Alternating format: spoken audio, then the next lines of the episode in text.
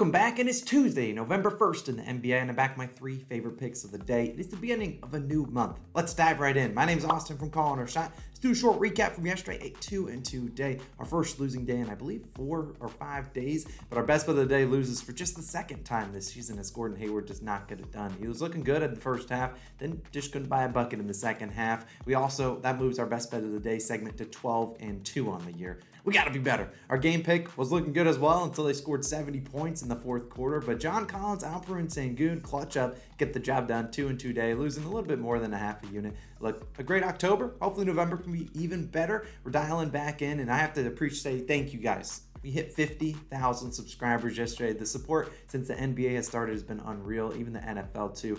Look, we can't do it without you guys. Thank you guys all, everyone that has watched the videos, clicked the like button, commented. We can't do it without you guys. We are halfway to getting that YouTube plaque behind me. Be putting up right there or something like that. We'll get there eventually, but thank you guys so much. We will have a subscriber parlay giveaway tomorrow. We'll have a lot more games for the NBA, so stay tuned. Be sure to watch tomorrow's video to see how you could potentially win. And if you are new, hit that subscribe button, hit that like button too. We're gonna get right into it, and my best bet of the day is on the way. We're trying to move to 13 and two. Let's not let's not lose two in a row. But as always, I have to I have to caution you guys. This is bankroll management. Just because we lost yesterday, don't go putting more money on this one. We're just gonna. This is a long term thing. We have so many more days left in the NBA season. So manage your money correctly. We don't need to be trying to win it all back today. That's not how you win money in the long term sports betting. Today we're going with the guy on my shirt. 1 0 taking his props. Shai Gilgeous-Alexander, my best bet of the day, one and a half units on his over 26 and a half points, minus 120 on Barstool Sportsbook. 26 and a half also available on FanDuel and PointsBet at the moment at minus 125. I can guarantee you this line's going to change. I, I just know it's going to go up to 27 and a half at the least. And I still would play it there, probably play it up to 28 and a half. But when you get up to 28 and a half, probably would limit it down to one unit instead of a one and a half unit play because I wouldn't play it there at one and a half units. Now let's talk about it. You could look at his assists too, but at the end of the day, Shai Gilgeous-Alexander, as we're going to call him SGA, as he is called, he gets paid to put the ball in the basket, and I think that's what he's going to do today as they take on the Orlando Magic. Now, SGA cashes out on Sunday when he scored 38 points versus the Mavs. We're asking for a duplication of those efforts because Josh Giddey still remains out. The talented sophomore will be out again tonight, and he should be returning within the next couple days. But still, SGA has been absolutely a madman. I mean, look at his game log 32, 28, 33, 24, and 38 points hitting this over in four of five games. And as we talked about on Sunday, the biggest part you have to like 22 plus field goal attempts in every single game. Now, I project this game to be pretty close, and that's what we hope to see as the Thunder are three point favorites. But regardless, SGA plays basically the whole first quarter and then the whole third quarter. So if it is a blowout, he's at least going to be in there for, you know, 30 minutes. And then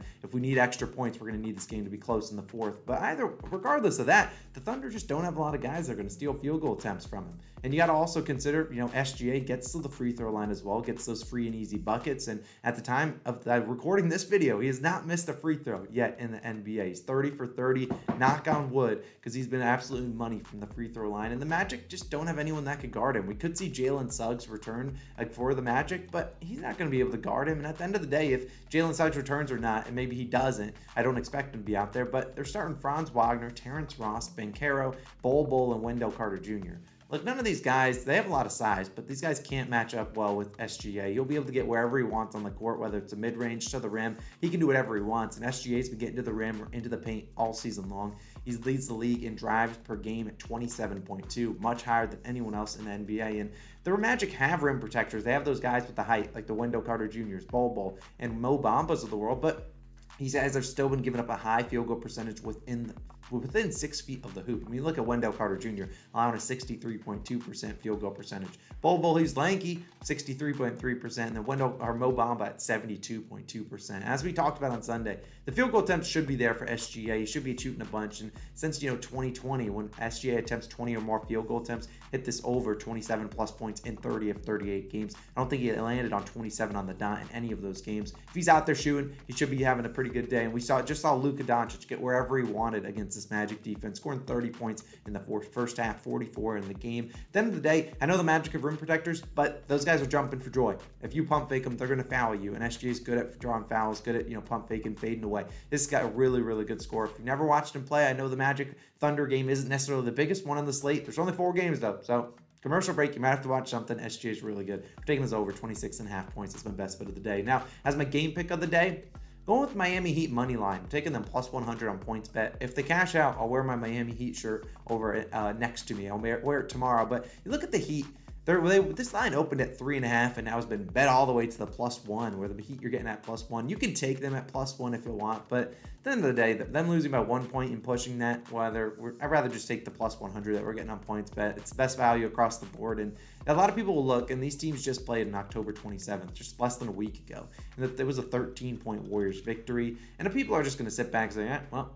Let's just have that happen again, but it's just so hard to you know you take one game sample size and just it's very rare that you beat a team consecutively, just in time and time and time again. It just doesn't happen like that in the NBA. These teams have pride. They have pride on the line, and they want to go out there and beat a team that just beat them. And if you look at the Heat, that game a little bit closer, the Heat struggled. I mean, they gave up 16 offensive rebounds and were out rebounded by 19. I mean, that's an effort thing. That's not a thing that you know, like, ah, well, we just didn't knock down shots, which the Heat didn't knock down shots in that game either. They just got out rebounded, out hustled, and that's not something you normally see out of an Erik Spoelstra team. And I think the Heat are going to come back here and try to limit those second chances because it's hard to beat a team when you're giving up 16 offensive rebounds. End of the day, that game was in the Bay. This one's in Miami, and since 2021, the Warriors 22 and 30 and 2 against the spread on the road. This is a team that has struggled on the road, covering and winning in general. We saw them just lose to the Hornets a couple days ago, and I just think, you know, the Heat, well, we're not taking the Heat spread. More or less, we are taking their spread. I mean, this is a pick 'em, so we're just going to basically need the Heat to cover their spread and win. And the Heat have lost two games in a row. It just doesn't feel like a team that wants to drop the 2 and 6, which are 2 and 5 at the moment.